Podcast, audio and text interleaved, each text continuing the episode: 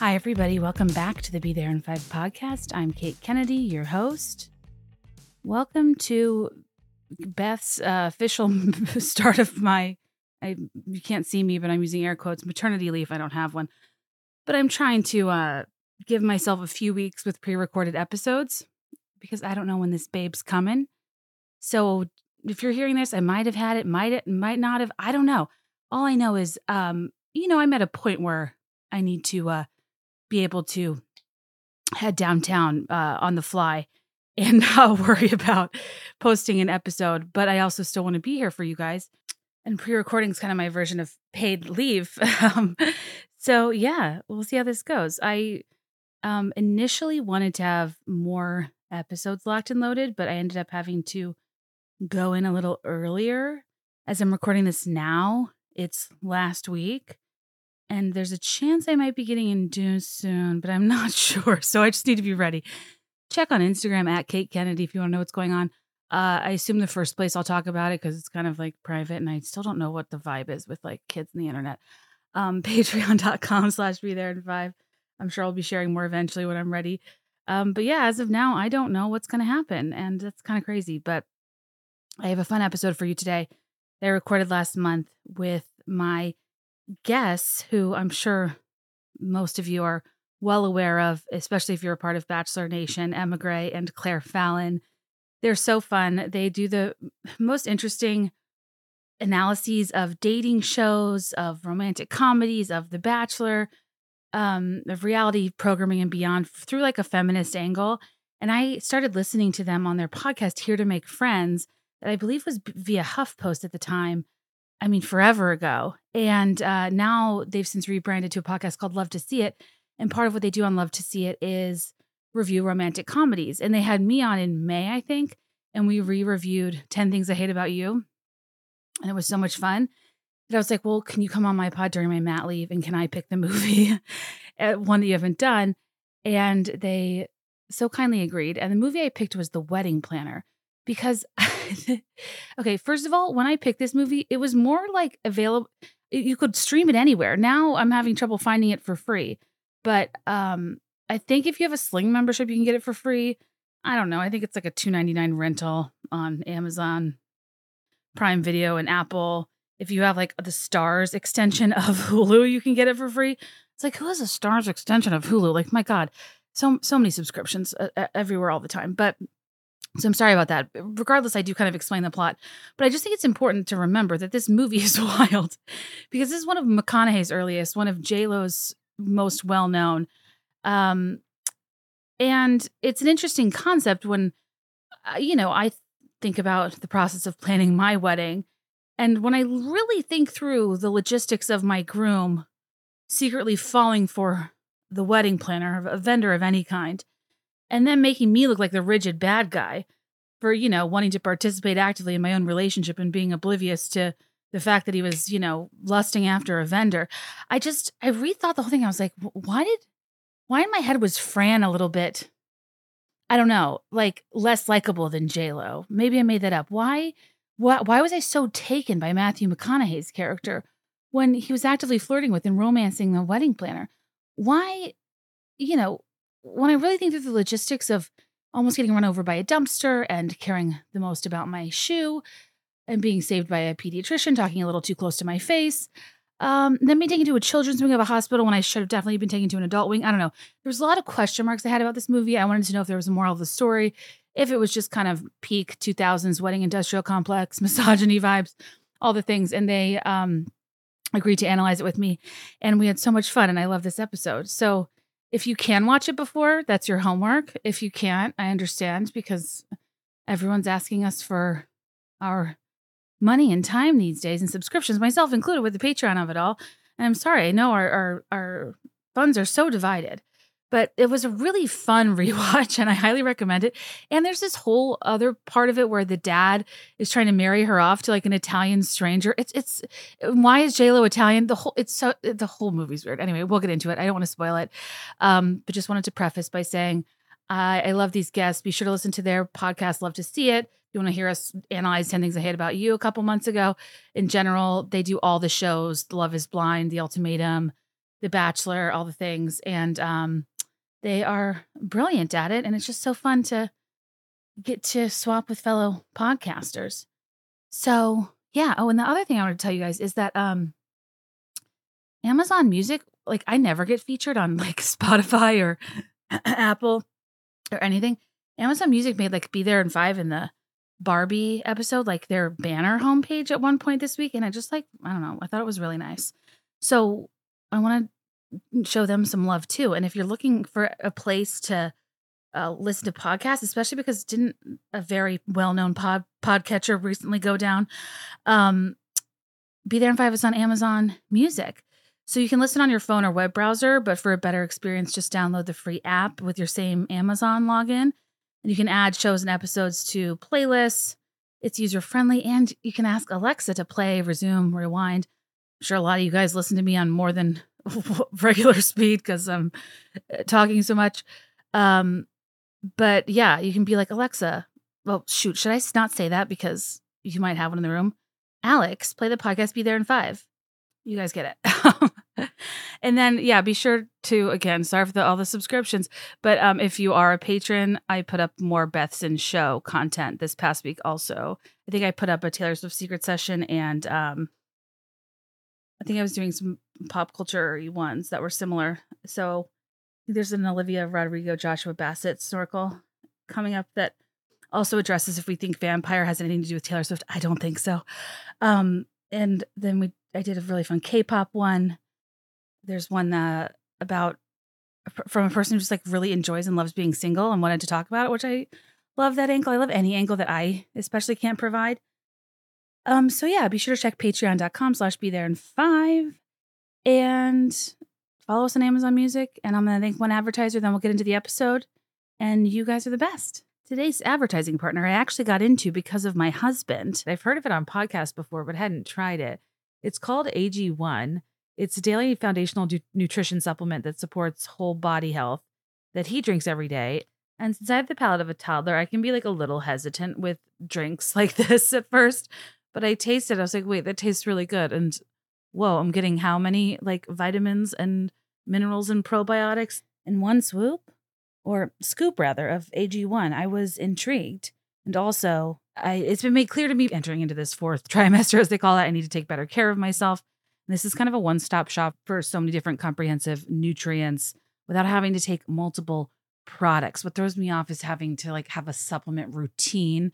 And this just being in one scoop of powder and water once a day is just exactly what I need at this point in life where convenience and nutrition is key for me. AG1 is a foundational nu- nutrition supplement that delivers comprehensive nutrients to support whole body health. It's like a multivitamin, probiotic, and more in one simple, uh, drinkable habit. Science driven formulation of vitamins, probiotics, and whole food sourced nutrients. And it was designed with ease in mind so you can live healthier and better without having to complicate your routine. So, like, literally, you just mix one scoop of powder and water once a day, and that's it. I was like, oh, well, now I feel productive if I'm imbibing 75 vitamins, minerals, probiotics, whole food sourced ingredients. I, I I love the the kill several birds with the one stone product function. And we also have the single serving AG1 travel packs, so you can take it on the go with you. And with AG1, taking good care of my body each day really is that simple. If you want to take ownership of your health, try AG1 and get a free one year supply of vitamin D and five free AG1 travel packs with your first purchase. Go to drinkag1.com slash be there in five. That's drinkag1.com slash be there in five. Check it out.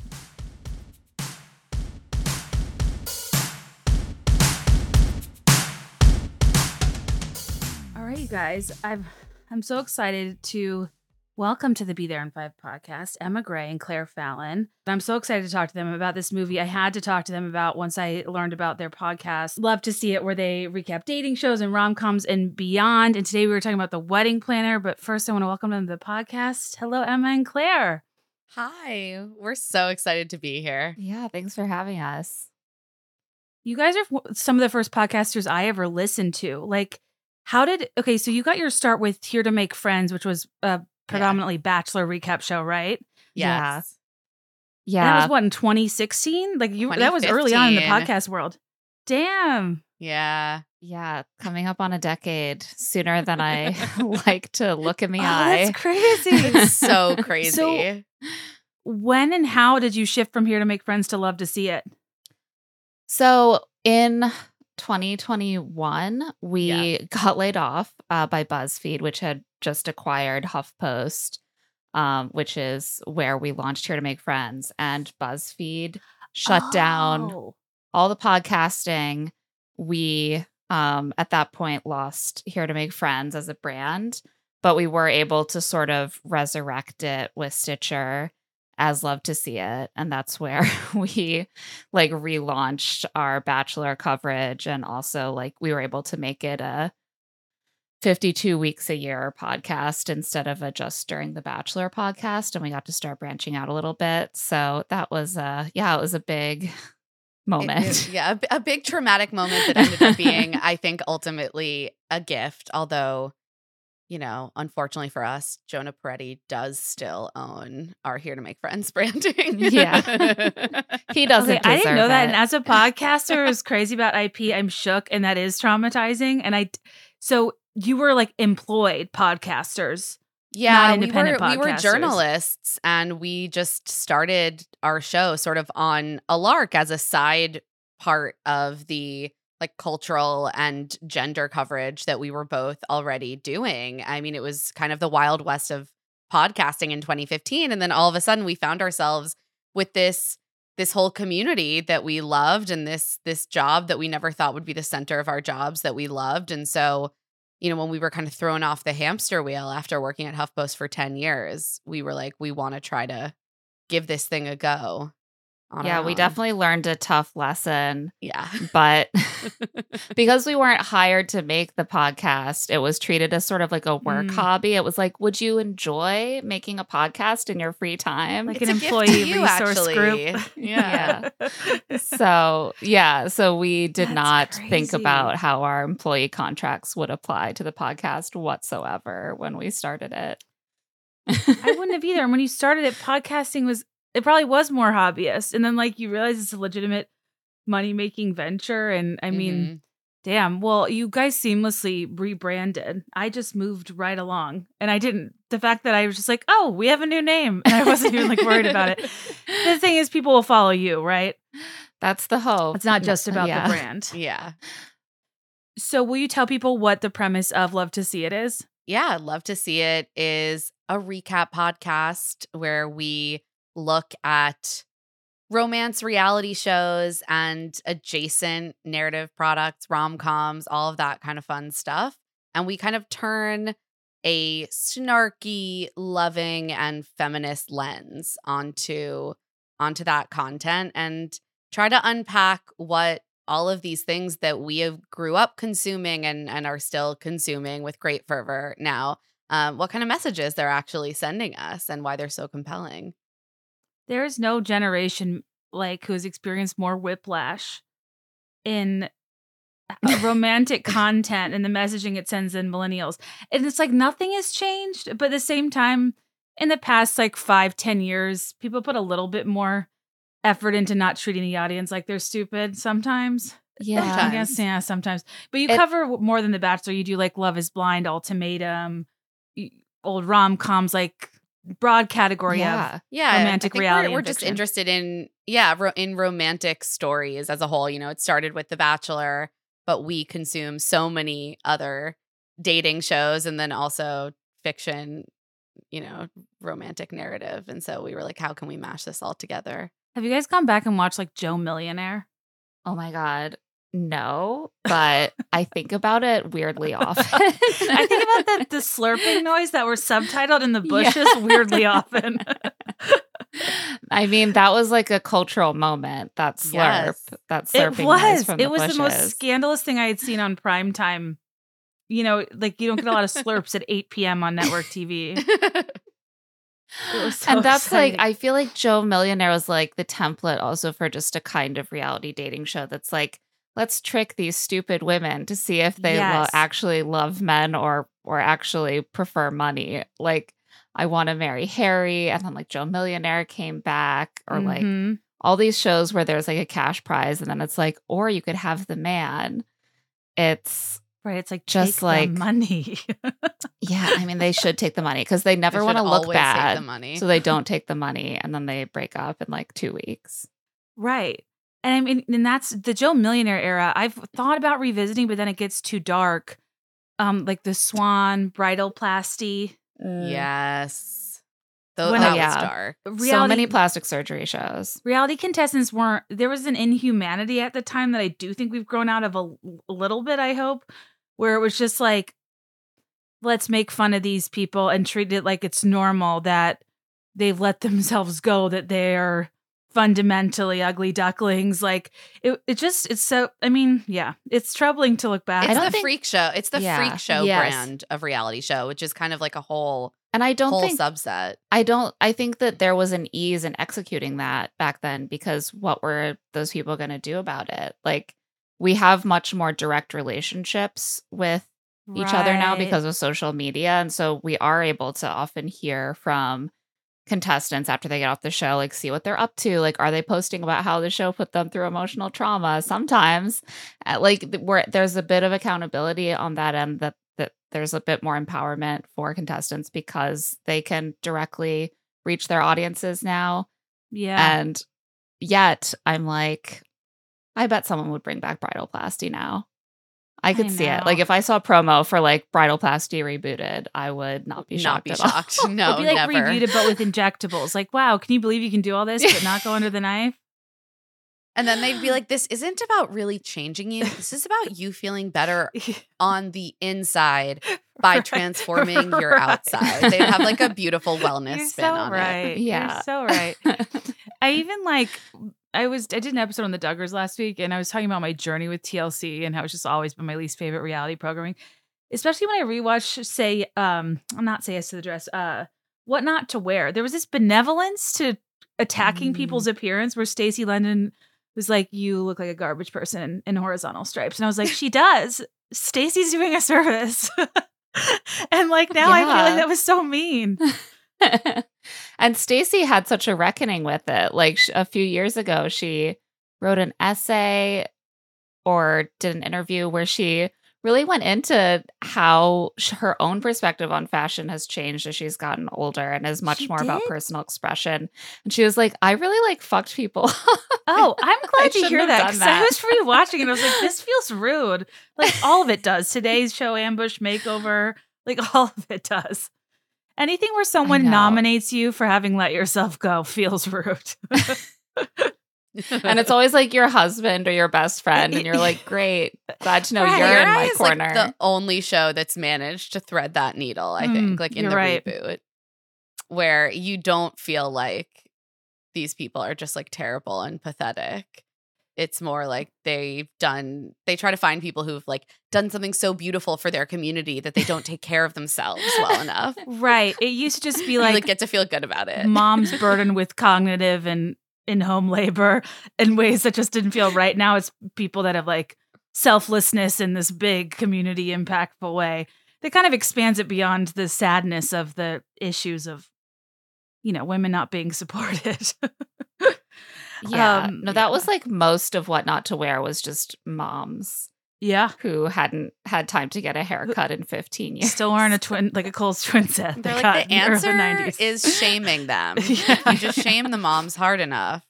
Your They'll children don't want to be seen with you at school pickup because you've been too busy caring for them right. to go shopping in a But decade. the, the problem was they were always getting such funky haircuts that required so much styling.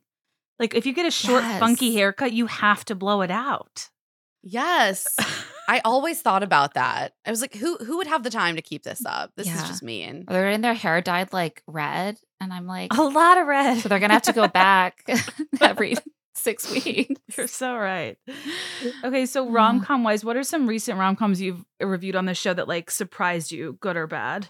Oh, I I feel like we revisited um Grease last summer, Mm. and Yeah, we just re-released that one. we just re-released was- that episode, and that was so interesting because I think both of us had gone through a lot of phases about our feelings with Grease, and then you read about it and you we, you dig into the actual history of like the the play and and the cultural specificity that was in the original and how much of that was stripped out for the movie and like the the actual things that that um Grease was trying to satirize which are were very culturally specific and it just made me totally rethink how yeah how I was interpreting Grease. so that was a really fun one Yeah, we we've done a lot of good ones because we've been focusing on teen rom coms Mm. this spring, which I think is a very rich genre, and uh, Never Been Kissed um, oh, that one's a little creepy. holds up even worse than you would expect yeah in terms of creepiness. For the listeners, that I It's believe that's one where a teacher, like the second Josie Grossie, like allegedly graduates, and he finds out she's not like he was already pursuing her while she was a student, right? Yeah, essentially and then with he's enough like- like, plausible deniability Yeah. and then he's upset to find out that she was lying to him and she's actually older, but he comes around and kisses her anyway. Um, meanwhile, she is like dating a high school student as part of her deep cover because she's a journalist, but she is 25. And There's a lot of a great journalism, like good journalistic ethics, and never been kissed. Yeah, but a lot of the ones that we watch really hold up. In fact, I think even the ones from the 90s surprisingly feel more modern than a lot of the ones from the aughts. The 2000s. Yeah, 10 Yeah. Things I Hate About You really holds up and feels very modern in a lot of ways. Clueless. Clueless, I think. And then you get into like Easy A and Never Been Kissed, and you're like, this actually feels almost more retrograde in certain ways. Interesting. Yeah, uh, when we were um so we did 10 things. Um I was on your podcast and we did 10 things. And I brought up during that that my take that because I hadn't revisited Grease and I was like, yeah, I feel like my takeaway from that was like change your personality, wear all black, develop a nicotine habit, like be a fiercer version of yourself, and then you'll get the guy. And you you guys like, no, it's more astute cultural commentary. And I was like, I had no idea. So you need I need to listen to that episode of yours because I'm interested to hear the background on that because that's a millennial sleepover classic that's embedded into all of our brains. Yes. Oh, that's such. Oh, wait. I love that. Millennial sleepover classic. That's so true. I have so many memories of like so dancing real. to tell me more, tell me more. Like, you know, Obviously. yes. The amount of like, yeah, like talent show performances I witnessed of Summer Yeah. Lovin' between like two elementary school Yeah, That's children. the other thing. Grease was very mediated to me by high school productions of Grease.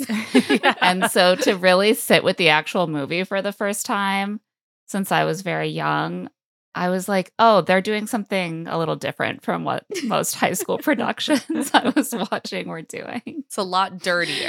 a lot dirtier. A yeah. lot. Speaking of Olivia Newton John, the I mean, one of the most troubling parts of the wedding planner, the shade to the song "I Honestly Love You" is so Mm. uncalled for.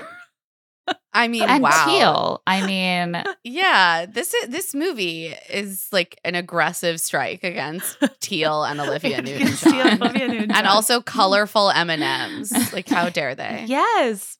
Okay, so yeah. I even though I've encouraged people to watch before, quick synopsis. So uh, a pre-monster in law animated in Manhattan, but post on the six in green Versace dress J-Lo, stars in the wedding planner, where a perpetually single perfectionist workaholic named Mary Fiore, who plans weddings for a living because those who can't wed plan, is so devoted to her career that she doesn't have time to find a man. But things change when she, takes on a lucrative new client, the Donnellys, and money is no object in regard to their upcoming marriage of their daughter Fran. Mary is victim to an unlikely accident involving a runaway dumpster, as one is during wedding preparations.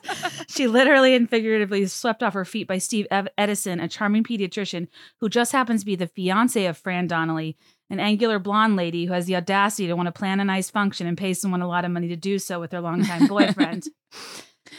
so this movie to me is like kind of one of the I don't know, it's it's one of the nuts and bolts of what I think is the 90s 2000s wedding industrial complex in terms of how it portrays the excitement, the fanfare, the extravagance of weddings and just even her having a Britney Spears headset and executing these weddings like it just made me feel something all over again.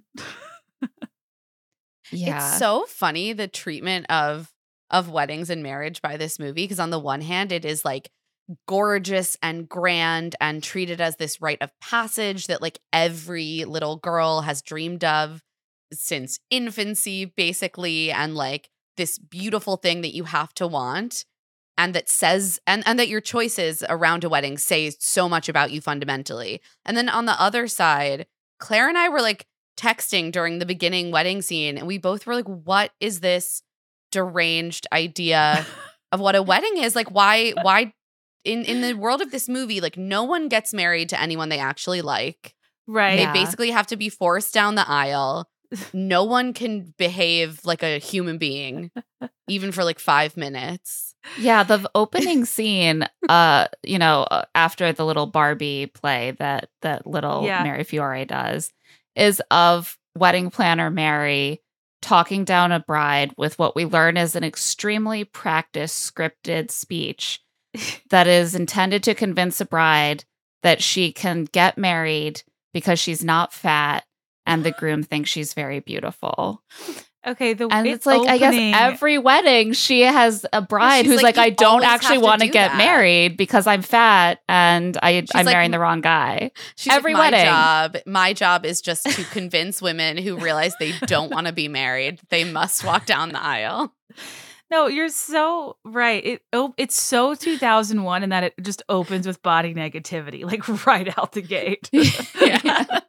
They cannot help themselves. so it starts out like yeah, she has this bride that's like looks like her Barbie, who I don't know if they're trying to position it as cold feet, but she calls herself fat, and the way Mary consoles her is by being like, "You're going to be the envy of your sister-in-law Janice."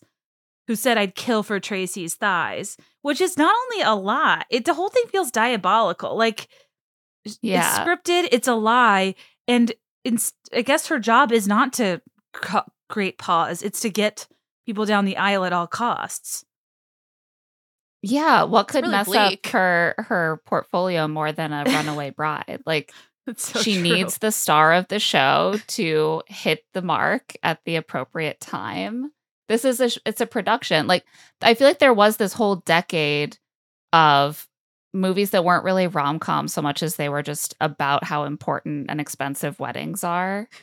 absolutely Like Bride, Bride Wars, Yep. obviously, which is like, almost like in response to all these movies. yes. It, it almost um, they all have like their own trope, like you know, like um, my best friend's wedding is like not only wanting to marry your best friend and they're marrying the wrong person, but also a pact to get married before 28. And like my big fat Greek wedding is like she has to get married before 30.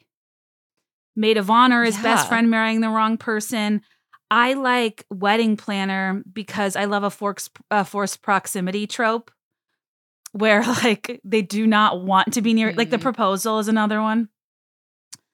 Oh, the proposal so good. Yes. it's so good. And like then there's then it almost spun off to the in-law problems, to meet the parents, the monster in-laws, like there were endless things surrounding weddings to cover and they all have a lot of overlap and then like runaway brides run away at the altar. I think wedding singer the guy's wife ran away at the altar from him. And Yeah, she never showed up. yeah. And then and that's Yeah. another one where the vendor gets with the bride, right? And um then my favorite is Debra Messing taking $6,000 out of her 401k cuz she cannot show up to a wedding without a date in the wedding date. And isn't that because her sister's fiance left her for her For sister? her sister. Mm, Yes. And we're not examining So that. she is my at her ex's wedding to her, Her- sister. sister. Uh Yeah. who's kind of a Malin Akerman type from 27 dresses in terms of like a bad sister. Another great movie love that's that. actually just They- about weddings.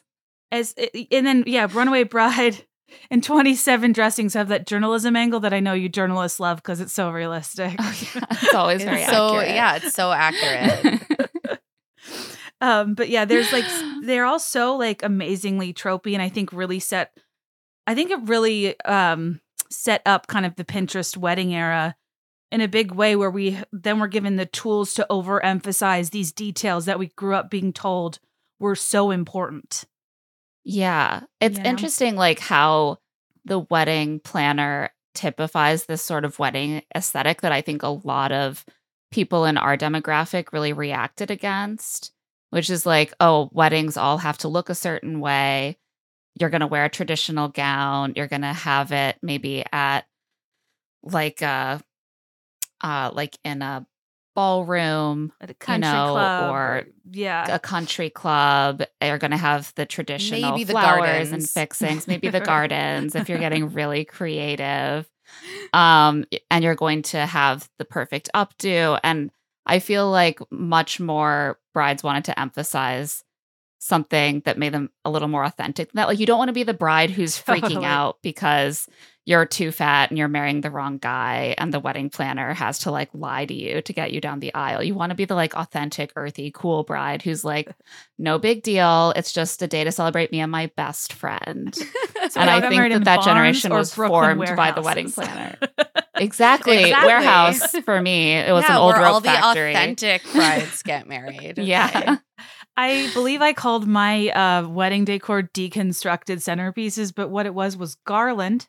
Uh, not a Oh, yeah. You know, you just like wanted to brand stuff chill. You're like, you're absolutely right. We were, we were kind of, um, yeah, like a modernized, and even though I hate this term, form of bridezilla, where the goal was to not be cookie cutter. Yeah. And then you're like, oh no, now everyone's using mason jars. Fuck. Like, sorry. I was I was you know you can curse. I was laughing when um Mary was like kind of doing the wistful thing where she was like botanical gardens night. Tent silk tents so thin. You can see the stars. And I'm like what if there was a 2011 wedding planner that was like chevron table runners mason jars burlap lace you know? Because like Mary's actually stood the test of time but ours would not have classic is always classic. it's true. Ugh. She was Although I did find myself down a rabbit hole today of Googling silk tents so that you can see the stars because I'm Do like, they- is that, real? I've never seen that. I'm not getting invited to enough new money weddings in the botanical gardens. I know. I'm like, do you mean a poncho, Mary? Like, I don't know of anything that's see through enough to see the stars. but what was funny about Mary too is like, I gather we're supposed to know she's like big time, and she like drops that she did Whitney Houston's wedding, which I thought was funny. Yeah. Yeah. What? and then she says that the wedding of this random food entrepreneur's daughter is going to be their biggest client ever. No, Whitney Houston was your biggest client ever. right? No, they were I like, know. that was a good joke. We're going to ignore that now. yes, they r- go right into like big sausage. Like they, these family acquired a sausage company five years ago, and that's why they're so wealthy. I think is what they said. And they need to Yeah. lure them in. Again, not with Whitney Houston, but with the Murdoch The family. Right. Which dark, extremely dark. so dark. and what's funny is so like they they open in and to show like she she runs a tight ship. She has the microphone. She you know there's so much chaos. Blah blah blah. She has She Judy sprays- Greer. She has Judy Greer, who's such an important staple of the wedding industrial Yeah. complex and rom com. And then, like, the father of the bride is f- having a panic attack, won't walk down the aisle. I didn't notice before. She sprays him with Evian and then, like, apparently gives him a prescription sedative. Did Oh you notice that she, she pulls a prescription bottle out of her? I like- did, but I'm also like, I feel like that would have the opposite effect because he seemed to be already quite drunk. So it's like two depressants. yeah, she's gonna kill him. Yeah, he's just gonna pass out. I don't know how much this man is the drunk, but what he needs is a Xanax in his system. Stat. Yeah. Yeah. I did not it- notice it- that. Oh my god. I, I meant to pause on it because, like, there was like a name or address on the prescription bottle. and I wasn't sure if it was like some Easter egg. Um, then That's so Okay, funny. I- I'll- I'll- the I way that like- no one can do a single thing like that they're supposed to be doing at these weddings. Like at my wedding, Oh, I I do not recall anyone getting drunk and having a meltdown or going to the bathroom moments before the ceremony. Like people kind of know what they're supposed to be doing in every oh, wedding I Oh, yeah. have ever been to. the priest like really had to go potty, and I was kind of like, let him go. and. I was like, let him pee. Like you're waiting for the drunk father. Like let this man go to the bathroom. And oh then- oh. So we show her as this like powerhouse wedding planner. And then what made me laugh as an adult now is we pan to her beautiful San Francisco apartment in a scene that is supposed to be sad and lonely. That I'm sure I'm not alone in saying is my ideal weekend night. Oh my god, Kate, thank you because I had the same TV reaction. dinner. I was and like watching Antiques Roadshow. I was like, wait, this is supposed to be depressing. It's it's very similar to the scene that they have in Miss Congeniality, where it's like the Mhm. strong career woman goes back to her sad solo apartment, and nothing has ever been sadder than this woman Yeah. doing things she likes to do, where she doesn't have to cook dinner for anyone. It's so sad. Also, like the thing that leads into that is a woman looking at her from the crowd at the wedding and saying, That's the wedding planner. Her life must be so Must be so romantic. romantic. Who thinks that about wedding planners? Who notices wedding planners when you're at a wedding? Well, and even like you guys, I'm sure have been a bridesmaid. I always laugh at like the coordinator then at the rehearsal with like sweaty temples and a clipboard telling us how to walk in a straight line like kindergartners. It's just never a person I'm that endeared toward. They're always just like stressed. And I feel like I never notice or point out the wedding planner unless I'm a bridesmaid and she's just like ordering us around. Yeah. And I had the loveliest wedding planner. She was great. And I never really thought to myself about how romantic her life must be. I was like, this is her job. She's very good at it. She's making my life easier. Who's Right, making not her life romantic? She's making my life romantic. No one's making her life romantic. I feel like there's something about the um prop character of the TV dinner tray that is supposed to sig- signal something to us. Oh, just like deep sadness. Like if you Yeah. are a woman who is so wrapped up in her career that you don't even have a man and a child to cook for and you don't have time to make a gourmet meal, you're doing something wrong, lady. She had a I look at that now and I'm like, wow. Living alone was great. I was miss so it. good. I But the thing is, we would never see that scene now because we don't need TV trays anymore. We just put our laptop on the table and we pull up Netflix. This is That's just true. me. I still do this after my son goes to sleep. I'm like, I'll be eating a grilled cheese in front of my computer, and my husband's like, okay. I love Yeah, eating in front of the the. TV. So I love it. It's great. Well, and then she um well and like I feel TV TV trays kind of made a comeback on Housewives because that's the only way Kathy Hilton eats. And I feel like they made it look glamorous. Imagine having a whole Um, separate piece of furniture to eat in front of the TV. That I is know. romance. Romanticize your TV dinners. Innovative.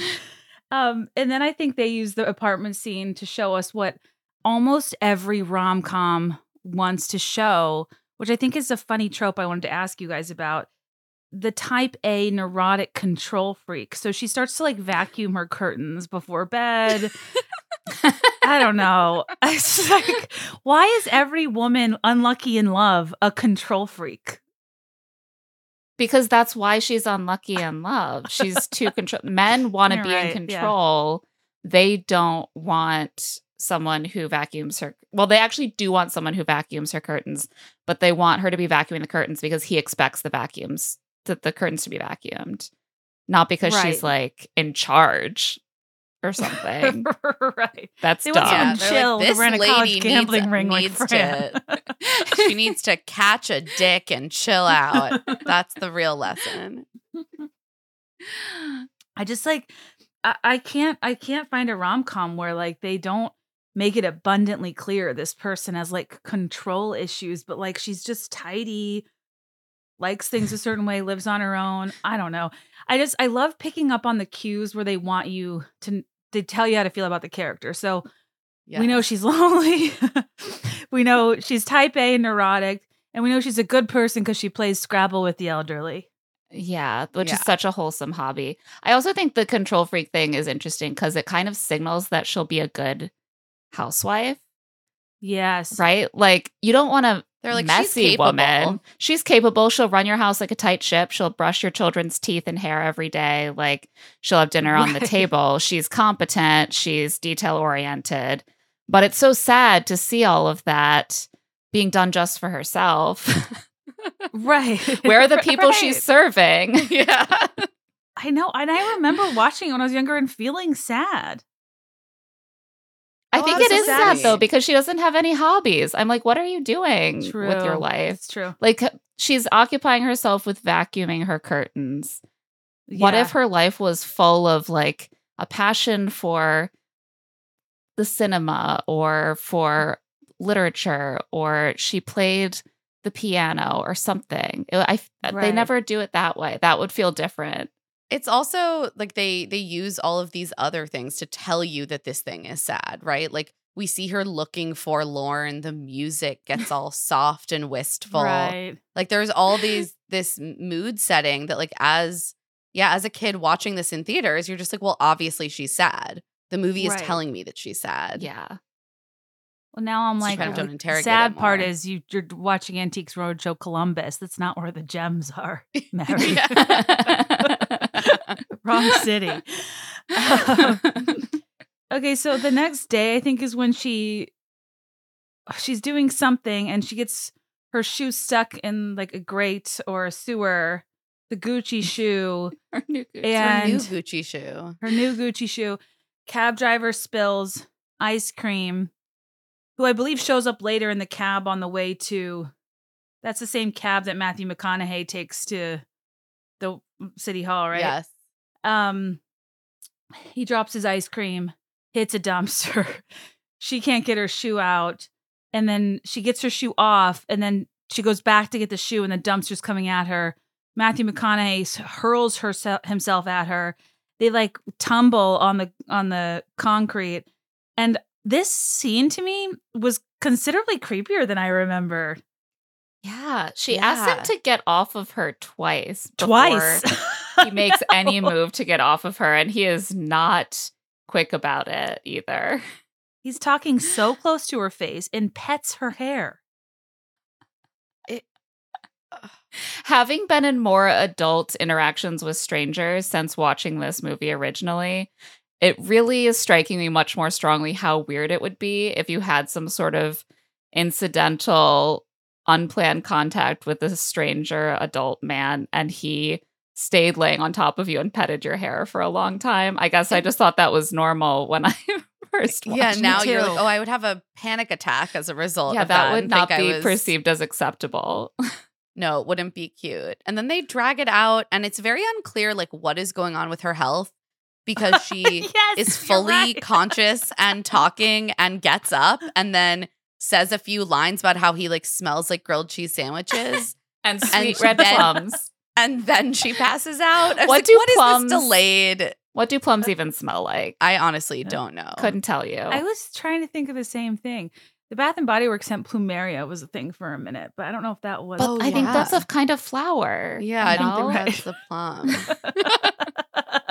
What's I read? We Okay, read an oral history of the movie in which the screen screenwriters were like, "We thought that was the line that was so romantic that would really stick," and I was like, "Why? What? does that mean? Plums Who and would grilled like- cheese sandwiches.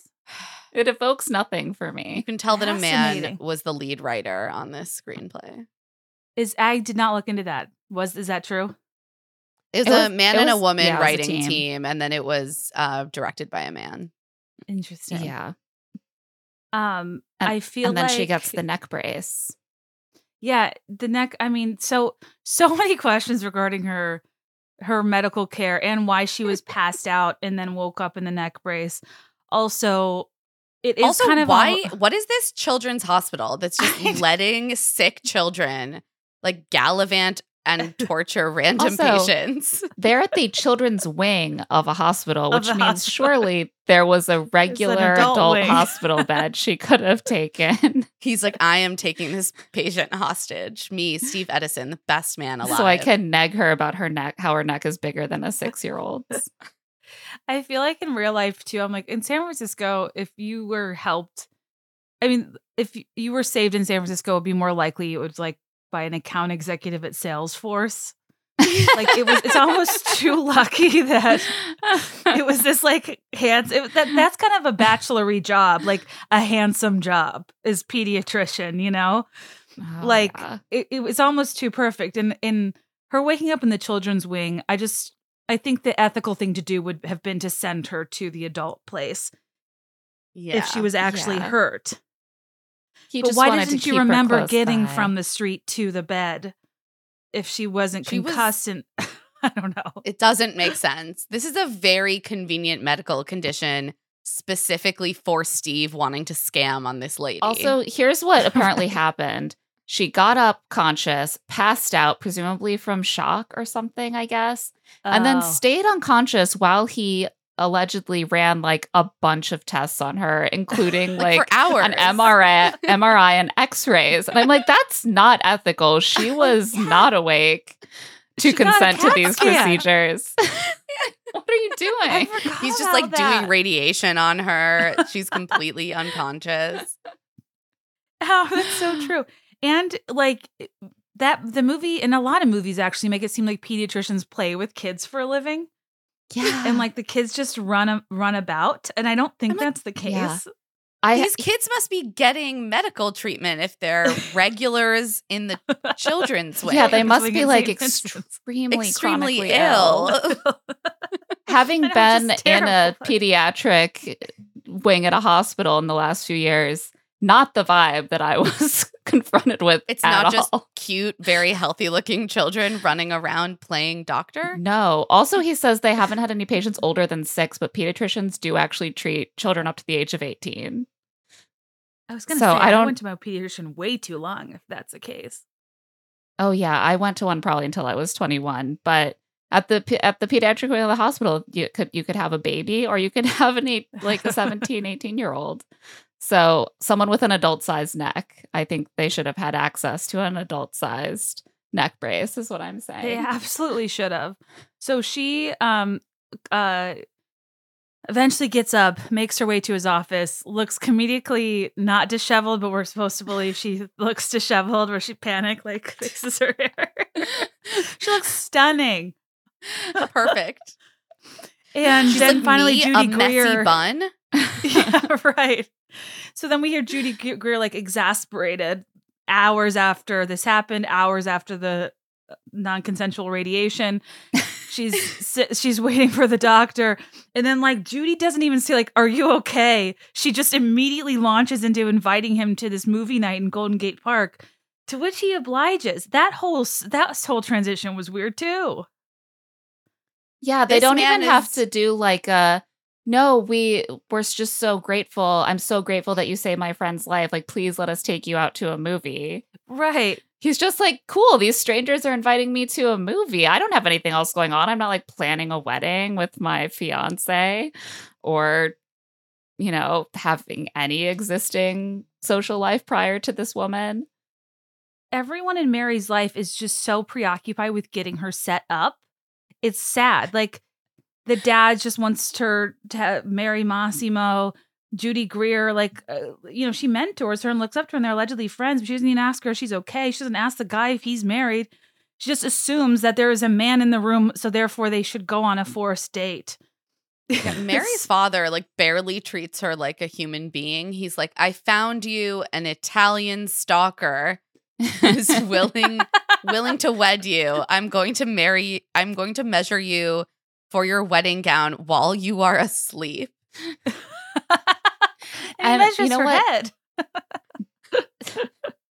You know, the Oh, traditional For a- for wedding measure gown measurement. Yeah. For the wedding bonnet. She does actually end up wearing a hat to her She does. wedding. So She does. father knows right. best. I skipped over that scene, the Scrabble scene. So yeah, when we meet the father, so she's apparently supposed to be Italian in this movie, and Oh yeah, I love that they were like J Lo, famously not an Italian woman, like very much Latina, Right. And they were like, Right. well, but y- if you were a little whiter, but still ethnic, then you'd be Italian. it would not it's have like a very the plot at all to just let her be from Puerto Rico It's- and It's like Yeah. right, exactly. I'm like, why don't you just have her have a Puerto Rican family? She is Puerto Rican. It's I mean, it it's just felt very classic whitewashing, right? Yeah. They're like, it's just so much more appealing to a mainstream audience to have her be an Italian, a mainstream white audience to have her be uh, the child of Italian immigrants. you're so right because there's not like source Puerto material; Rican. they just made it up. Like no, Could have been anything. No, it was it was just classic, uh, and it was not something that obviously I like took note of really when I was first watching it, and then watching it now. it stood out so much. I was like, why are they forcing J Lo to pretend she's white? Like this is very weird. It's like watching Well, old they Meghan almost- Markle Hallmark movies where her parents are like the whitest people alive. Yeah. And you're like, this seemed normal to them. I do love old Meghan Markle Hallmark movies. I yeah. love the ro- romantic Fourth of July movie. That's my favorite. Yes, that's like literally the one I was thinking of. Oh my god, I need to watch that. um so yeah the, the i guess the parents i don't know what my lights going out i don't know when they we reveal that her parent so her- she lost her mom her i think she like has i think we're supposed to gather she has a lot of respect for her dad even though i agree he doesn't really treat her like a human and he found her a stalker slash person she's known for her whole life named Massimo, who's that guy from Grey's Anatomy, who's kind of doing like a Borat. He's it's like not a Yeah. it's not even a it's not ridiculous. an authentic Italian It's- accent. yeah. Yeah. He's like, I want it three sons and a garden of tomatoes. yes. And there's this thing that happens in movies and TV that irritates me that's so small where somebody bases a person's character off of an isolated childhood thing that they did that no one cares about. Like Massimo, he used to eat mud. And it's like, who cares? Like, Well, and it's treated as immensely rude of him to do the same thing to her. Like when he's like, "Oh, when you were young, your head was too big for your body," and she's like, "What an asshole." Also, the only thing that matters about him is that he ate mud once as a six-year-old. right.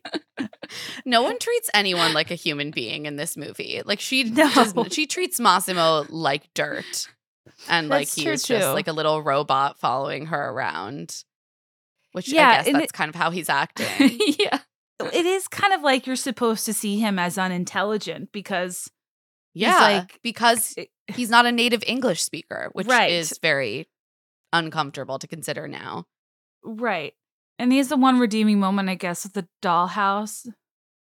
And that's why she ultimately falls for him. I actually kind of stopped following at that point because it felt a bit rushed. But before we get to that, so okay. After so they go to when they're they're um at the what's it called? Golden Gate Park. This part is Mhm. really interesting to rewatch, knowing now that he is the engaged man. Because he goes real he lets it go really far. Yeah. I don't know if a cliffhanger is possible for a movie that came out 20 years ago, but neither here nor there. I wanted to thank our last advertiser for this week that is single handedly going to keep me afloat during my mat leave, and that is Hungryroot. Whenever I'm asked what's for dinner, uh, the question stresses me out. All I need is to have my fridge filled with with food and simple recipes so I can do other things in my schedule that I enjoy more than meal planning. And Hungryroot does just this. Hungryroot is the perfect marriage of it's not just a recipe kit that sends like parsed out ingredients or a grocery delivery service. It's both. It sends groceries with recipes that you can use, but they're full size recipes that you do not have to use. So therefore, you're not cornered into making an elaborate chutney on a Wednesday if you've had a tough day.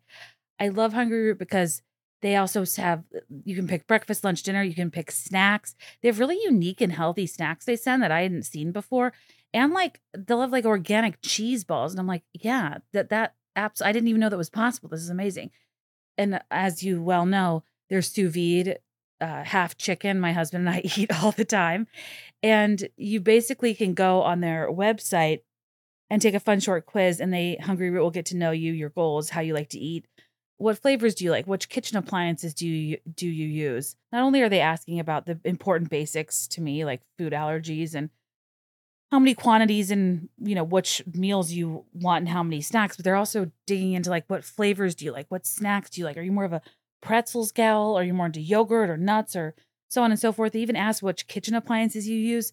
I hate when a recipe is like get out your food processor and i don't have one. They keep your needs top of mind and start building your cart and they'll recommend groceries based on your taste and you can take their suggestions or choose anything you want like us that overrides and always picks the half chicken and you'll get your pick of fresh produce, high quality meat and seafood, pantry staples, healthy snacks and sweets, and much more. And I've loved hearing from those of you that have reached out that are like me and are like not wanting to meal plan and find grocery shopping overwhelming. It's just so convenient to have this show up at my door. based on my taste, based on my past preferences, and not just be these elaborate meals I have to cook, but I have like snacks and breakfast and lunch and all of these different things I can enjoy. It just it makes a ton of sense. It's going to save me in the next several weeks. And uh, if you want to give it a try, right now Hungryroot is offering my listeners 30% off your first delivery and free veggies for life. Just go to hungryroot.com slash be there in five to get 30% off your first delivery and get your free veggies. That's hungryroot.com slash be there in five. Don't forget to use our link so they know we sent you. We are deep into these summer days, and uh, all I'm ever after is that summer glow. You guys know I love Osea. So many of you have reached out and say you love it now too. They are offering a rare opportunity to try their best sellers body care set at a reduced price. And this has like the best of the I, I don't even know how to describe my obsession. The set includes their TikTok famous and Beth famous Undaria algae body oil and Undaria algae body butter, plus their ultra rich anti aging body balm and salts of the earth body scrub. When I tell you this routine makes me, it's perfect for what I like to call a dolphin shower where I emerge like hairless and soft and moisturized. The salt of the earth body scrub is so good. It smells amazing. It by itself leaves your skin like soft and buffed and ready to go. But paired with the body oil or the body butter, sometimes I add some self tanner into it. And in different parts of my body, I'll use the anti aging body balm. I just, these products are my holy grail for body care. And with the bestsellers body care set, not only is it a reduced price, but it, they're in convenient TSA friendly sizes packed in a beautiful reusable vegan leather bag so you can enjoy silky, soft, radiant skin wherever summer travels take you. I think the biggest thing, as I've told you with the body oil, is like it doesn't, it's not greasy. It doesn't get on sheets or clothes, which is huge. And it just is next level when you pair it with the scrub to kind of get, you know, all the dead skin and to exfoliate a bit before you put on the rest of the products. And I just, you'll feel like a new person. I do every single time. I, it's in my hospital bag it goes with me everywhere. The set has a value of $78, but right now you can get it for only $52 at oseamalibu.com. That's a 33% savings. And as a special treat for our listeners, you'll get an additional 10% off when you use our code. This summer, get glowing, healthy skin with clean vegan skincare and body care from Osea. And don't miss this rare opportunity to try Osea's bestsellers body care set for 33% off and 10% off your first order site wide with code Be There in 5 at oseamalibu.com. You'll get free samples with every order and free shipping on orders over $60. Head to oseamalibu.com and use code Be There in 5 for 10% off. He is fully on a date with this woman. And it's very clear that he's Yes. aware of that and that he is Yeah. pursuing that. Yes. There are many points at which he should have volunteered that he has a fiance. For example, when she goes out of her way to point out a picture of a woman on his desk, and he's like, Oh, that's my sister. And I'm like, Great. Now you say, I don't have a picture up of my fiance, but I really should. Or, you know, I keep a picture of my fiance in my in my desk facing the other way. And then she brings up him being gay because he took ballroom dance lessons and he's like, yeah, super gay. And she's so palpably disappointed. And instead of being like, I'm not gay, but I actually am not single either, he's like, don't worry, I'm not gay. so straight. Everything's fine. Well, Just Guys, don't worry about it because once this is revealed later, Steve provides what I think is a really rational explanation for his behavior, which is, quote, maybe I was just being a guy and an opportunity presented itself. Swoon. Our oh my hero. God, he does say that. Swoon. Our yeah, hero, our romantic hero. He's like, what? I'm a man. So oh god. sue me. It really, it, I, this was, I guess, a few years before like Taylor Swift's "Picture to Burn America," where she had a gay joke in one of her songs that she has since taken out. I do forget that we ever existed in this world where that was like a, a joke freely made. It was like shocking to me to hear it in passing in a J Lo Yeah. movie for some reason. It was so casually made. It was like, oh, obviously being gay is a punchline. We all know that. Yeah. Why did he say he did? Uh, who? Wh- she- What was the thing about pedicures? Oh, that was in an earlier scene. She's rejecting a different suitor because he gets regular pedicures. And she's like, I don't trust a man who gets regular pedicures, which is so obviously also a reference to like thing to he's probably gay. like there's something not right about a man who grooms. and then he Um, brings up ballroom lessons and she's like, "Oh, you're gay." Oh, this is when they meet in the ballroom scene. No, this is when they are In the park. dancing in the park. Yeah, because she asked him to dance along with the old movie. And she's like, "You're pretty good." He's like, "Yeah, I took ballroom lessons." Oh, okay, that's right. Yeah. okay. The The dancing o- becomes only theme. obvious The- answer to that is you're gay. You're gay. So- Also, Judy Greer is so clearly doing the setup thing where she makes a ludicrously thin excuse to leave after inviting him out to the movies with the two of them. You could just say, I have to help my friend with something. And she goes with, My friend's brother's godmother needs her fax cartridge replaced before she goes on safari in Africa which is like an excuse that's designed to call attention to the fact that it's fake, of course. And both uh, Steve and Mary are kind of laughing at how obvious and awkward it is. But he doesn't follow up on the fact that obviously the reason this is happening is to set him up with Mary. Because here's the thing about Steve. He wanted to have sex with this hot lady and then hope to never Yes. see her again, Right. which is another thing he says in defense of himself. Is, I never thought I was gonna see you it again. I never thought I was going to see you again. Oh, okay. He's like, You understand. I wanted to have sex with you and never speak to you again. I'm a man. Oh, God. So that was th- there. There at the end of that scene, that happens in movies a lot. That irritates me because it's just so not realistic. Where two people almost kiss and then there's some like outside interference. In real life, you would make that kiss happen. Like Yeah. you would still do it. You can go back to it. a it. few raindrops wouldn't cramp your style. Yeah, I feel like it's a little fig leaf, so they can be like, well, he didn't actually cheat on Franny. He's still more redeemable. Yeah, If- they couldn't have actually kissed because you're supposed yeah. to like him. Yeah, if they made out in the park, it Right. I will say on rewatch, I do not like I Steve. I him. hate Steve. Steve is my enemy.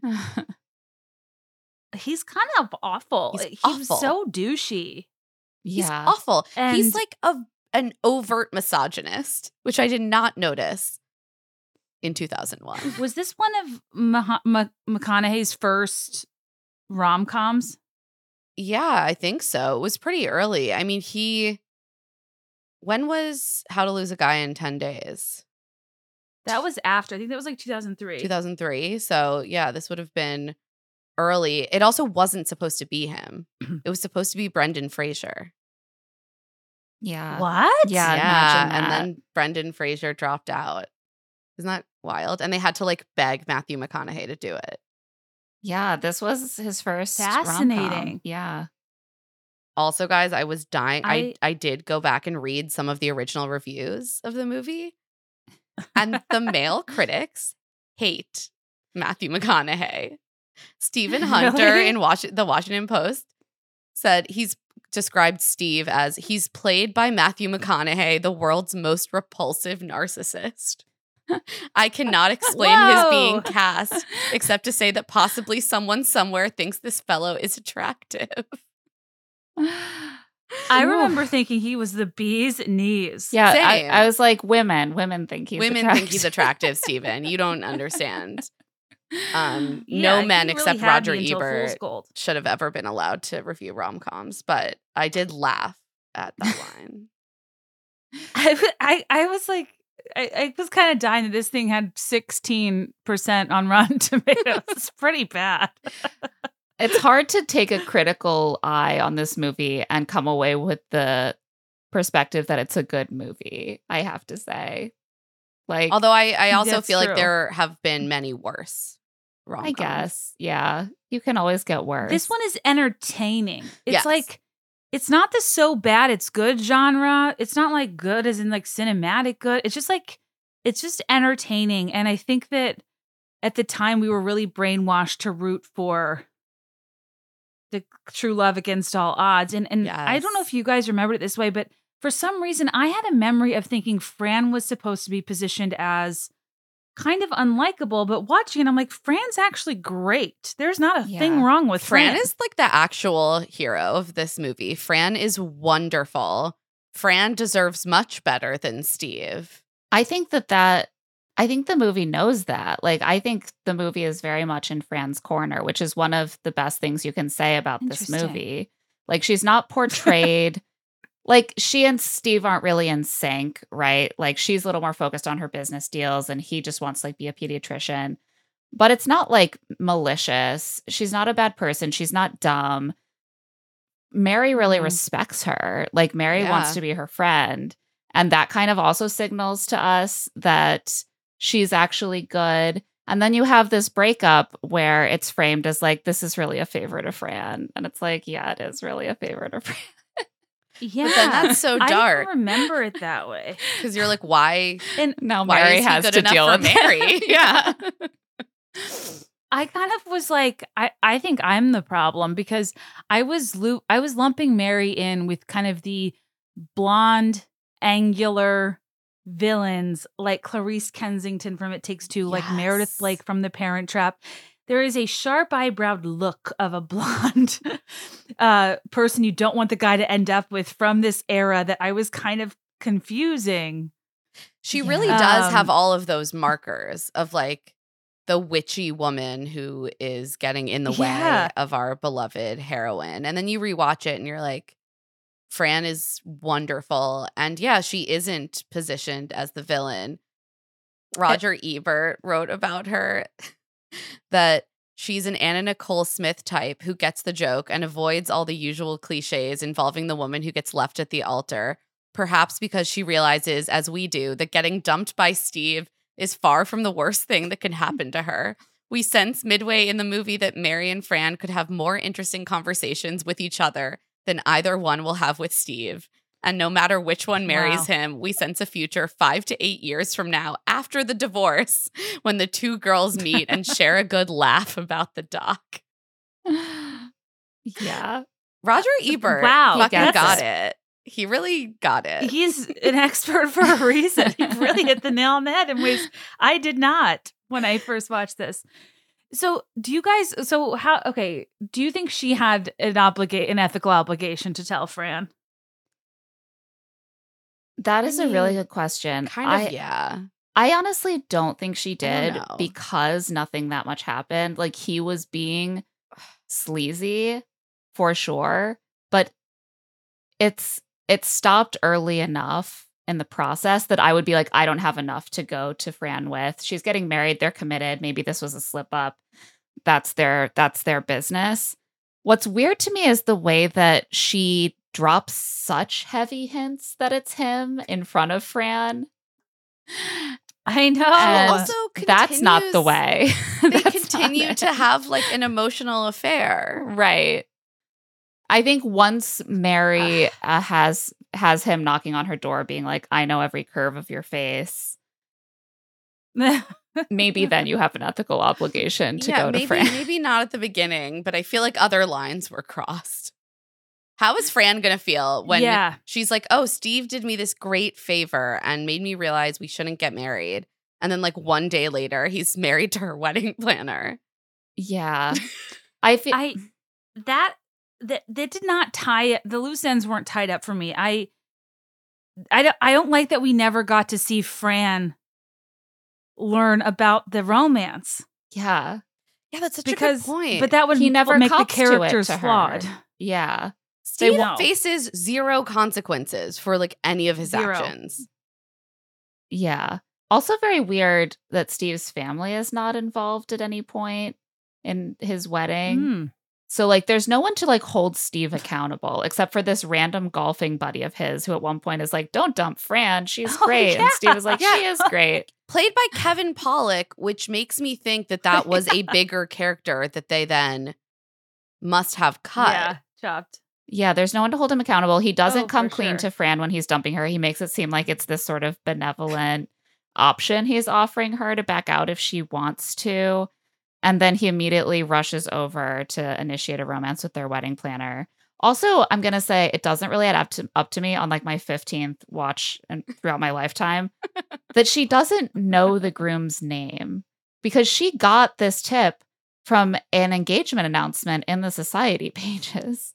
And so presumably it would oh, say Oh, who great Fran was marrying and that his name was Steve Edison and that he was a Pediatrician. supervising pediatrician at the hospital. Wow. Great, Claire. You were just finding plot holes left and right. That's such a good point. Doesn't add up on either end. It doesn't make sense. Mary's like, I just saw that Wow. cover of Yahoo magazine and I knew. I didn't even even have to read the society pages. Oh, How about that America's new FU sausage money? yeah. Can't resist. The groom is Um, irrelevant. do do I understand correctly that Mary Okay, Mary herself was cheated on. Her 6 years ago, her ex left her for the woman who planned her bridal shower. yes. And she found out that they were making out, found them making out in her car uh, at their rehearsal dinner.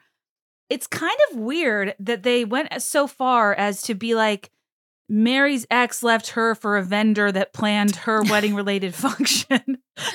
and we're supposed to feel bad for her for that while she's doing the same thing. Well, because now she's allowed to do it. She's a victim, so that gives her permission to do the same thing to another woman. That's how it works. Yeah, this is it's her turn to be Yeah. chosen by a man who is supposed to marry someone else.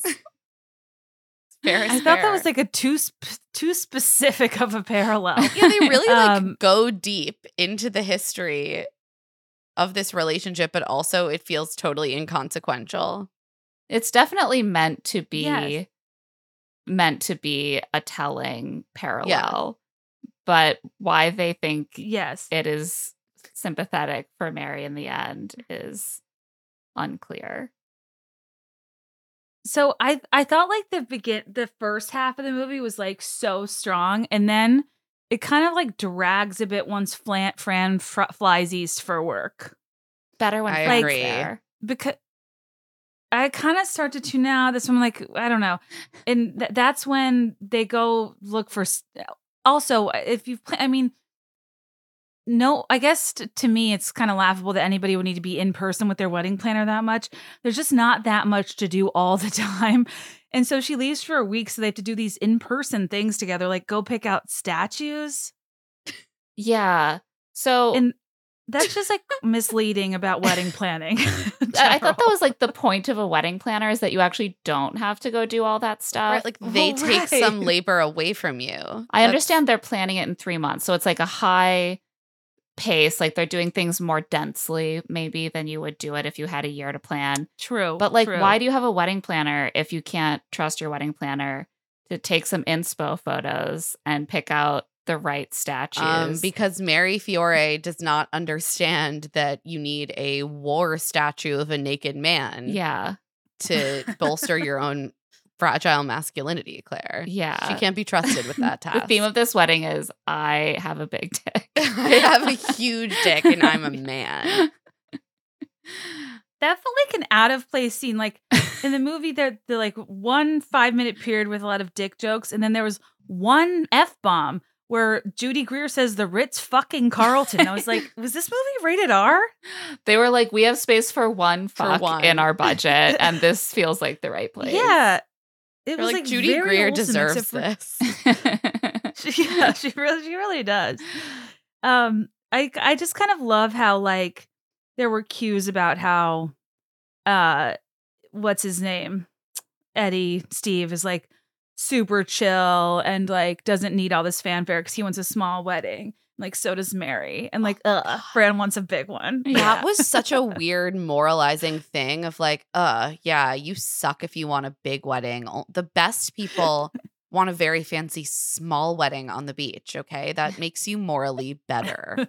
Everyone knows Right. that. Also, it doesn't even seem like Fran particularly cares about the wedding. It's more Fran's for her just like, parents. whatever. Yeah, I'll let my family have this networking opportunity that is my wedding. And if you're Steve and you apparently have no family and they're never mentioned and you have no friends and it just doesn't come up, then like, sure, you can want whatever kind of wedding you want. Also, Steve never voices any of his opinions to Fran, like except Never. for like one time where he's like, "This venue isn't my favorite," but mostly she'll try to get him involved, and he's just like, "Yeah, whatever, I don't care. Like, what? I have to show up? Okay, yeah, that's fine. Whatever you want, fine." Yeah. Grooms are NIDs. Let's listen to details. now that's what I call wedding music and pick a random ass song. they listen to five seconds of each song, and she's like, "This is it, I think." oh my god. yeah, and that's where she like audibly snarks again. I honestly love you by Olivia Newton Olivia Newton John. What she says is a 14 month death wish leading to divorce. Um I I don't know if I don't know where that data comes from, but you know, to think of hiring wedding planners and you know, you building a relationship and paying them all this money. I hate the idea of them snarking behind your back about when you'll get divorced They're divorced. just like Yeah. absolutely mocking you, tearing you down behind your back, like having a betting Yeah. pool on the failure of your marriage. I think there's sort of like an underbaked plot thread there, backstory thread about how her marriage, her wedding getting derailed the way it did made her cynical about weddings that is very vaguely hinted at, but not really sufficiently weighted in the way the movie actually turned out. Because you get these hints that, like, yeah, she's like weirdly cynical about weddings. She's lying to her brides to keep them Ah. on track. She's betting on how long their weddings last. like she's viewing them in this very cold way. And I don't think that that could possibly have been seen by the creators of the movie as like a sympathetic trait. I think it's supposed to be a sign of her damage. But then we don't ever really see how that gets result. resolved. That's that's such a good point, and I think we've talked a lot Very about how the best romantic comedies are actually stories of personal growth. And for me, once I that sort of clicked in for me, it's kind of helpful to go in every rom com and say like, what is the growth of the two main characters? Did they grow and did they grow together? And I think that would have been a great opportunity for them to really show a clear arc of emotional growth for Mary. And instead, we just don't really get that. And then you look at Steve and you're like, this fucking guy didn't grow at all. He he learned nothing.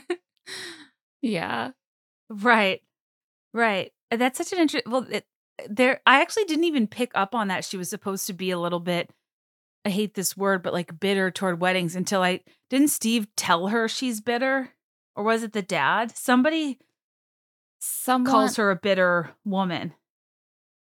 Yeah, they're Yeah. definitely it's clear that her dad is like worried that she has been embittered. And that's why he wanted to like find her a perfect arranged marriage I think Steve also does literally call her bitter. That's very Steve. Like maybe on the horse or something. It might have been during one of the don't scenes I wasn't paying close attention to because I They get found in many fights in which Steve is just being awful. Yeah. But it's true I that she started pi- is I start, I really. quite cold to them. I don't know. If my wedding Yeah. planner scoffed at my song selection audibly, that would be the end. Um, agree. And also, what vineyard has? Uh, they were they like went to Napa. There was a vineyard with full wedding venue, a hotel, horseback riding, a change of clothes, all in a day's time. It was looked quite great. extravaganza. A fitness center for the male bonding. again, which I didn't need another scene of him saving her. And then he gets to like she calls him smug and like he genuinely is being very smug. I'm like you're still a piece of garbage. Like I'm so glad that you get to feel good about yourself for preventing her horse from throwing her, but that actually has nothing to do with all the other bullshit you've Right, you're still a cheating dick. Yeah. It's like how dare you not love me now? In your research, did, was, did I couldn't find? Was there a reason why she was always wearing lavender? No, I didn't No, I didn't find anything that. about that. I think that maybe was just a she was- big color Yeah. at that time. Like I'm thinking about the Miss Congeniality dress when she has her makeover is that same color. And Mm. she's definitely always dressed in this sort of tastefully classic, feminine, Feminine. like sort of uh, in style, but but not trendy, tasteful neutrals and and Lilac. unobtrusive hues. Yeah, like lavender is almost a neutral because it's Yeah. so uh gentle on the eye. Yeah. It's so lavender is basically neutral. And the the rom com starlets of the time were very pencil skirt forward. very biz cash. Yeah. You Well- think of Andy Anderson, Eva Mendes, and Hitch. Yes. Like they all had these like really sharp, crisp Oxford Oxfords and pencil skirts and pumps in the city, and uh, they just were very like Jones, New York. I Is- don't know. Is that why all millennials ended up like wearing pencil skirts to the club for in our early 20s? Like we It's saw these movies and we were like, I understand the assignment. R.I.P. My wear. Banana Republic pencil Yeah. skirt I wore literally everywhere for five years. No, I really did think the epitome of like a professional woman was a pencil skirt. Yeah. Yeah, and it was never something that worked on my body ever. And I tried so many times. You're so right. We did wear them as going like with going out tops. It's so Yes. Oh, weird. Yeah. there is a lot of really good TikToks about like millennials getting ready for the club in 2009 or something. And it's just like a full office wear, like a tiny, tiny cropped blazer, Yeah. like and a pencil skirt. But in your head, it's being scored by Pussycat Dolls. Don't ya? Oh, if only. Um, so somehow we get from the week when Fran goes east for the mozzarella convention. Um, they have a lot of flirty moments. He confesses his love, like the strands in her eyes that color them wonderful, stops him and steals her breath, like Oh. some weird speech. Um, while like while she's talking to him on a silk pillow with a ton of lip gloss on. Um, and then base I don't okay, this is a problem. Either I like didn't make the connection or I stopped paying attention. Um why all of a sudden does she have to marry Massimo immediately on Fran and Steve's wedding day? Emotional reasons. Yeah, there's no reason. There's no actual reason. And frankly, I found it really they don't tell prof- us, right? professionally irresponsible. No, Her but I think boss, Kathy Yes, Najimy, okay. is going to be furious. as long as the wedding goes off without a hitch, which it does not. Great job, Mary. No, but I think that Mary wants, I think the reason she accepts Massimo is to have a reason not to be there when Steve marries Fran, right? Her answer Oh. to Massimo There's is nowhere else to okay. go. yeah, she's like, I guess, well, I guess I have to marry this guy because I'm not And then marrying she Steve. goes out of her way to not be able to be at the wedding of the man she actually loves to another woman so because she has But- to be at at city hall for Okay, her but own I'm sorry. Mary. You took this job and you chose not to get off the account. You can't just leave Right. poor Judy Greer there to wrangle all these crazy people. Judy Greer is not ready to be she can't do her one job which is to make the bride walk down the aisle whether she wants to or not. Yeah, you need to force women who don't want to get married to shitty men. To we were do talking it. about the ethics of wedding planners earlier but it's clear that the number one rule is do not let anyone back out of the wedding. make the wedding happen. Well, that was part of my uh, honestly one of the first things I thought of when the bride and groom left was like, can you still like are you gonna have trouble getting that invoice paid? Yeah, Because the wedding planner did her job. I mean, I think that like from my modern view of wedding planning, yes, you have to pay, pay the planner. They showed up and did their job. The way that they frame the job of a wedding planner in the movie is very different, as if there is a clause that's like, if the if the yeah, emotional nuptials don't take place, yeah, you forfeit you all. forfeit half. But your fee also, or I feel like maybe there would be an argument for breach of contract because their wedding planner that they hired literally didn't show up. Didn't and show and up. alienated the affections of the groom. Like, I don't know. There's some questions here. There really Luckily, some Fran's questions. parents are very rich from their sausage. Oh yeah, the uh, the catalyst I guess was that dollhouse, right? And the incredibly romantic response of "okay" on the Scrabble board. Yeah. he makes the grand romantic proposal because he's finally accepted that he can't just stalk her and tell everyone that they're engaged. And so he makes a stirring I- I speech don't even with the dollhouse. In in one I of the understand how he reviews, one of the America. what Why is he in America? Like did the to marry Mary. That's why. No, but like 90 Day Fiance. Like no, her dad don't- says just, that why is he Oh there? yeah, they ran in. He ran They- into he ran him at into new arrivals night at the Sicilian. club. or Oh, thank you. Okay, Right, so but he so- did not bring him just for this reason. No. No, so I think your question is very important. Yeah, Why is he there? why there? is he there? never seems to be working. he has so much time Yeah. to go to like vineyards and stalk Mary, and then you know Oh my challenge God, Steve to them a pull up at contest. the vineyard. Oh, that was so dumb. I hated that sub. I that was hated so it. stupid. That's that's the thing about planning a wedding. If if there's literally one other man there, the groom will be exempt from all planning activities so that he can and fight. has to fight him. Yeah. Well, So- no, it's really just so following the theme of the wedding, which is Steve has a giant penis. He was like, "You deal with that. So- I need to, I need to follow the the theme." yeah. Did you guys think that the scene of J Lo getting ready for her wedding to Massimo with the veil and the pillbox hat was like dark? Yeah. Yes, Yeah. She's It felt dark. it's It sad. She, dark. she says she wants a small wedding, Yeah, I guess it is. but it's clear that this is just a sad reflection of what she actually always thought her wedding day would be. From the groom to the the whole affair. She's just I resigned. guess I just don't. Yeah, like it's just this big moment of settling and like she feels like she's doing her duty and sacrifice, but like I actually don't feel like she was overly pressured and could have pushed back and she was kind of choosing to do it. So I didn't I don't know. It, it was kind of like a weird rash decision, I think because she was in love with a guy getting married. I don't know. The whole thing bummed me out. The pillbox hat and this very short veil bummed me out.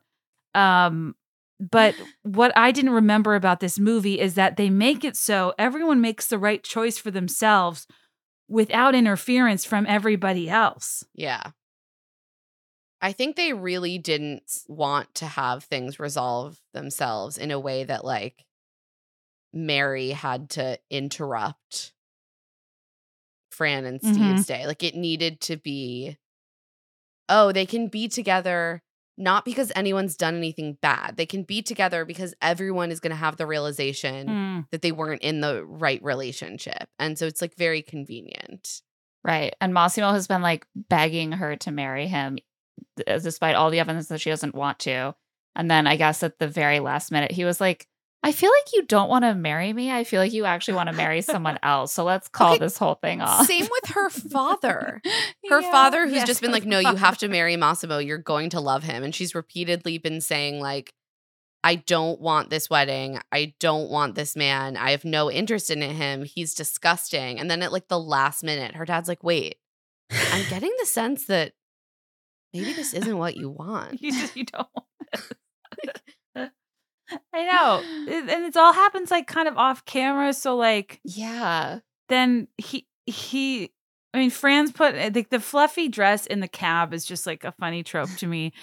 But she looks so happy and beautiful. And I just can't imagine the call she should get in Tahiti when she finds out when that the Mary and Steve are dating. But I, I was happy. I guess it ended on her terms. I didn't. I I honest to God thought that there was a moment she found out in the movie, but I guess she never does. And then There's a moment when Mary McConaughey thinks how those she's guy in ten out. days style.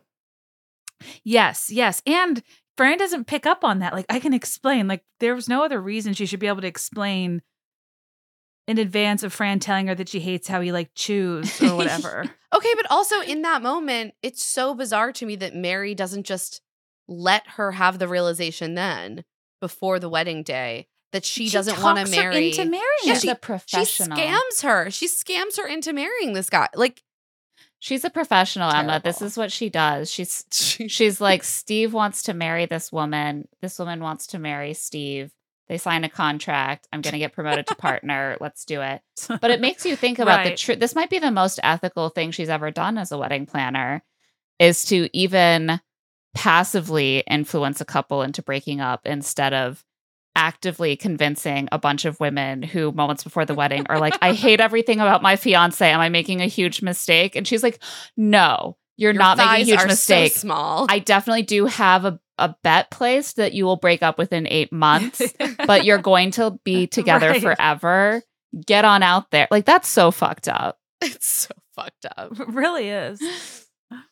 It really is. So yeah, Fran doesn't marry Massimo. Sorry, uh, Mary doesn't marry Massimo. Fran doesn't marry Steve. We see none of the fallout from Fran, from the family, from the wedding guests, from Judy Greer. There's really no consequences. All they blew everyone's shit up, but all that matters is they kiss in the end. And I, I found this ending really unsatisfying. Yeah. They It haven't resolved anything. Satisfying. Yeah, I needed like a flash forward at least, like a year later. I don't know. Like if you're gonna not wrap it up, then just tack on Yeah. a flash forward so that we can wrap it up. Like show me like a blissful Fran killing it in the corporate world with her new like hottie. yes. I I think that it was eh, I don't think that they could have done it. Like they they painted themselves into a narrative corner where it was like too late Yeah. to show Steve and Mary like truly earning each other and like earning the happy ending.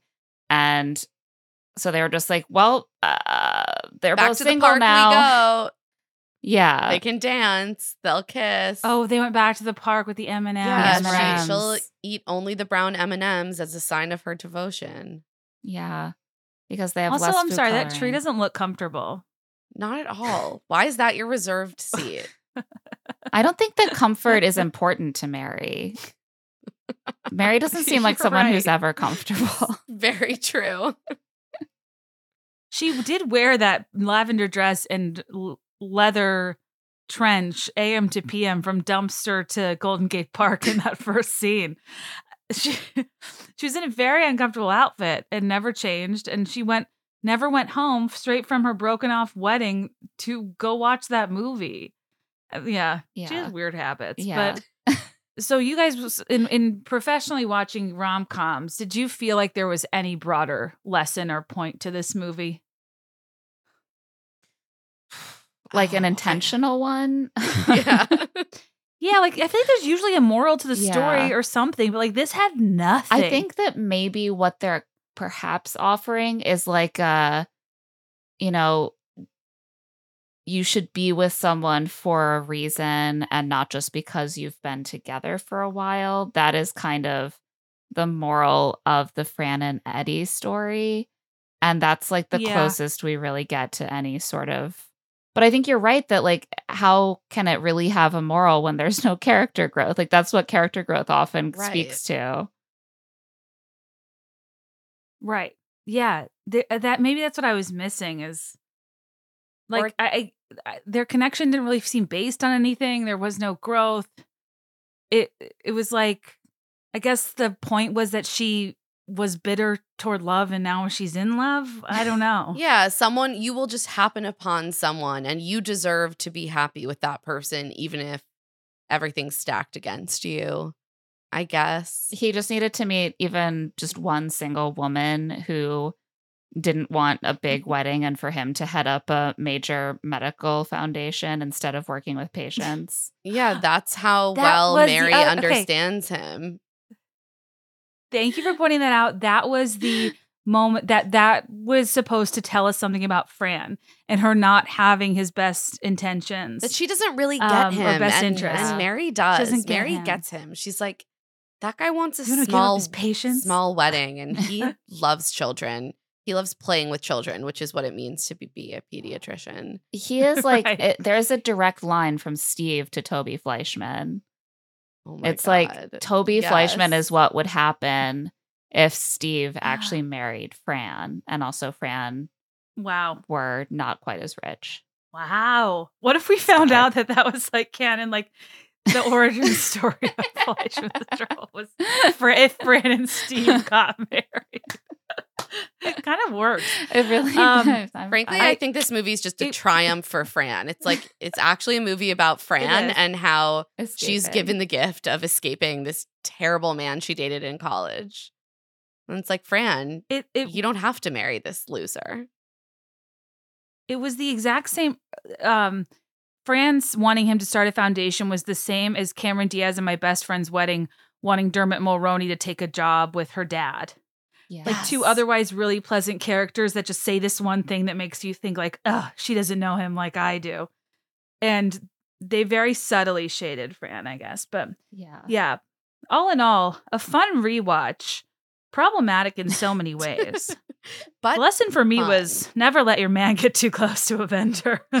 yeah, this is why women have to plan weddings. Unfortunately, it's it's because men just if they're around a woman who isn't you, they will fall in love with her. right. That's also why you can't That's have what men do. nannies. They can't be alone in rooms with women without your presence. if a they oh, la Mike see an opportunity, they'll take exactly it. because they're men. You have to protect them by doing all the wedding planning and being the only one to talk to the nanny and all of these p- things that women do Look, to protect this their is husbands why from Mike. Pence will not have lunch with a woman who isn't his wife. okay? Exactly. He's a man, and he might have an opportunity Oh my God. present itself. The Pence rule is the moral of this movie. Yeah. It, it, honest to God, I think that is. I think We that's found where it. I net out. We did. We I did found read at least one review that described this as a very socially conservative movie, and I think that is correct. yeah, that was like the one review written at the time by a woman. It's it was EW's Ah. Lisa Schwarzbaum who wrote that. That's awesome. Ugh. I love that you guys went back into the reviews. I, I it is funny to think of these movies as being like new releases and critically analyzed because now we're just kind of laughing at it. But Yeah, I know, Oh, I and a lot of kinda- them were laughing at it, which is the funny thing is like part of you wants to be like, oh well, it was a different time, and then you look back and you're like, no, a lot They of people dunking saw how it. dumb this was at the time. yeah, they were dunking on it. oh my gosh, I love it. You guys, this was this was so much fun. This was like the most fun Tuesday I've had in a long Oh time. Um this is like a same. bomb bomb So- for my soul. This was such a delight. this is lovely. So, will you tell people where they can find you in the pod and anything you've got coming up you want people to know about? Yeah, you can find our podcast, Love to See It with Emma and Claire, wherever you get your podcasts. You can follow us on Instagram at Claire and Emma Pod, on TikTok at Love to See It Pod. And you can check out our newsletter, which has both written recommendations and also bonus podcast content over on Substack um, at claireandemma.substack.com. Yes, and you can find me on socials at at Claire E Fallon. And I'm at Emma Lady Rose. Amazing. You guys are the best. I'm such a fan. Listen to and read everything they've got. It's amazing, brilliant feminist commentary on popular culture, which I know is up everyone's alley here. And thank you for joining us. Ah. All right, you guys. That was so much fun. I hope you enjoyed it. I hope you watched the movie before. Otherwise, that might have been kind of granular, but uh, I love this concept. Be sure to listen to Love to See It. This is Kate from the Beyond. I don't know if by this point I'll be with child or not, and if if I haven't mentioned it elsewhere in the episode, and you see it on Instagram or otherwise, I have had the child. Um, I'll probably do updates on Patreon because I've pre-recorded and like preset some episodes so I can take a little bit of time off. So head to patreon.com slash be there in five if you want to hear more of my personal life news. Um, but otherwise, thanks for being here. And I will see you next week for another fun interview as part of Kate's Mat Leaf series. As always, let me know your thoughts and I'll let you know mine. I'll be there in five. I swear.